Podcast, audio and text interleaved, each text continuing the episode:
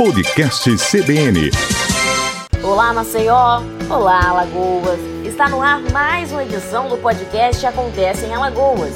E eu, Emanuele Boba, estou com você para mais um episódio, trazendo informações sobre o que você precisa saber quanto ao país, assim como o que acontece em Alagoas.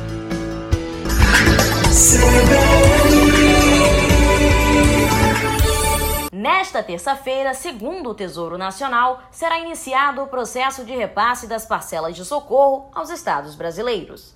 Ao todo, 60 bilhões serão destinados aos 26 estados mais o Distrito Federal. E a distribuição desses recursos entre as partes, segundo o estabelecido pelos senadores, será feita de acordo com uma fórmula que leva em conta a população doente com peso de 60% e a taxa de incidência da Covid no local com peso de 40%. Dos 30 bilhões que serão destinados aos estados, Alagoas terá o recebimento de 412 milhões a serem pagos em quatro parcelas de 103 milhões nos meses de junho, julho, agosto e setembro. Ainda segundo o Tesouro, cinco municípios não receberão o recurso por não terem apresentado declaração com ações renunciadas ou declaração sem ações a renunciar. Isso porque um dos pré-requisitos para receber a ajuda da União é que os estados e municípios desistam das ações judiciais contra a mesma, relacionadas à pandemia. A ajuda ainda suspende as dívidas de estados e municípios com a União, inclusive os débitos previdenciários parcelados pelas prefeituras e que venceriam este ano.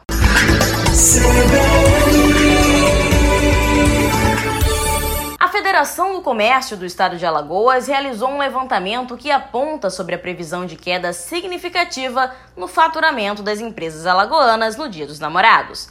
Inicialmente, desconsiderando o período pandêmico, a expectativa seria atingir uma movimentação de 28,7 milhões. Porém, com o cenário alterado, a federação prevê uma baixa de quase 10 milhões desses números.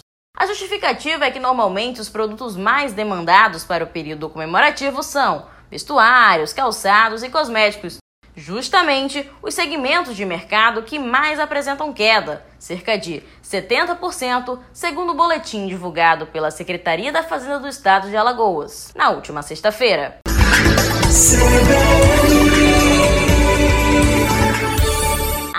Sem uma data oficial, a definição sobre quando acontecerá o processo eleitoral 2020 segue tendo desdobramentos na Câmara dos Deputados e no Tribunal Superior Eleitoral. Em entrevista, o ministro Luiz Roberto Barroso foi contra o posicionamento de alguns senadores que defendem a realização das eleições neste ano em mais de um dia. E como justificativa, o jurista alegou o alto custo para realizar esse processo. Porém, não descartou a possibilidade de estender os horários de votação. Barroso também reafirmou que há preocupação democrática de não prorrogar os mandatos e, sendo assim, a eleição deve ocorrer esse ano. O presidente do TSE finalizou a sua entrevista reforçando que, por ser uma data prevista na Constituição, para modificar o calendário das eleições será preciso aprovação de uma emenda, que precisa ser brevemente providenciada.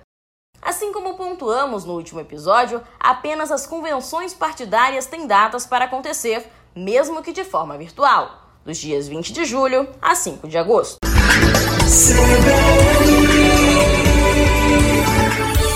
Levando em consideração a grande quantidade de indígenas no país, o Senado agora analisa um projeto de lei que especificamente direciona cuidados para os índios brasileiros em frente à pandemia do novo coronavírus. O projeto de lei visa principalmente munir os povos com mais informação, como explica o senador Paulo Rocha, do PT do Pará.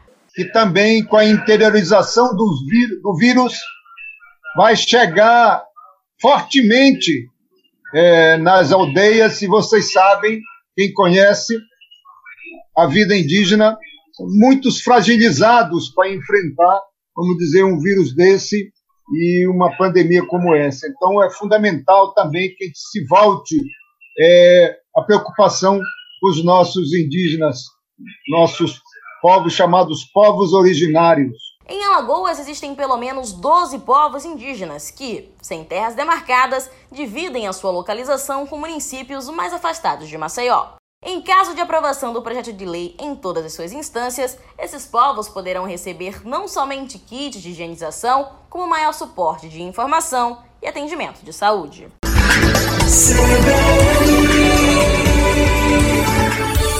Sobrecarga, elevação exponencial e dúvidas ainda marcam o panorama alagoano quanto à Covid-19. Com a última atualização do boletim epidemiológico, agora duas cidades informaram sobre a ocupação de 100% dos leitos de UTI: São Miguel dos Campos e Palmeira dos Índios.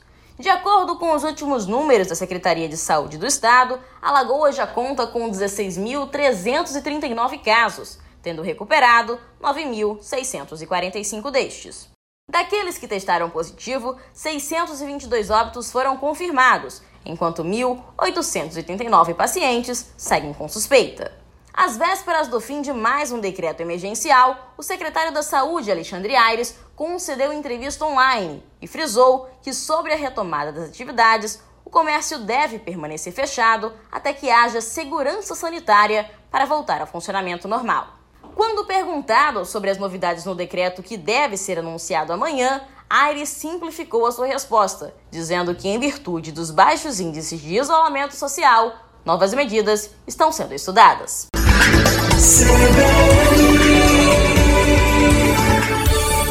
Este foi mais um episódio do podcast Acontece em Alagoas. Para mais notícias do Brasil e do Estado, acesse o nosso site cbnmaceió.com.br.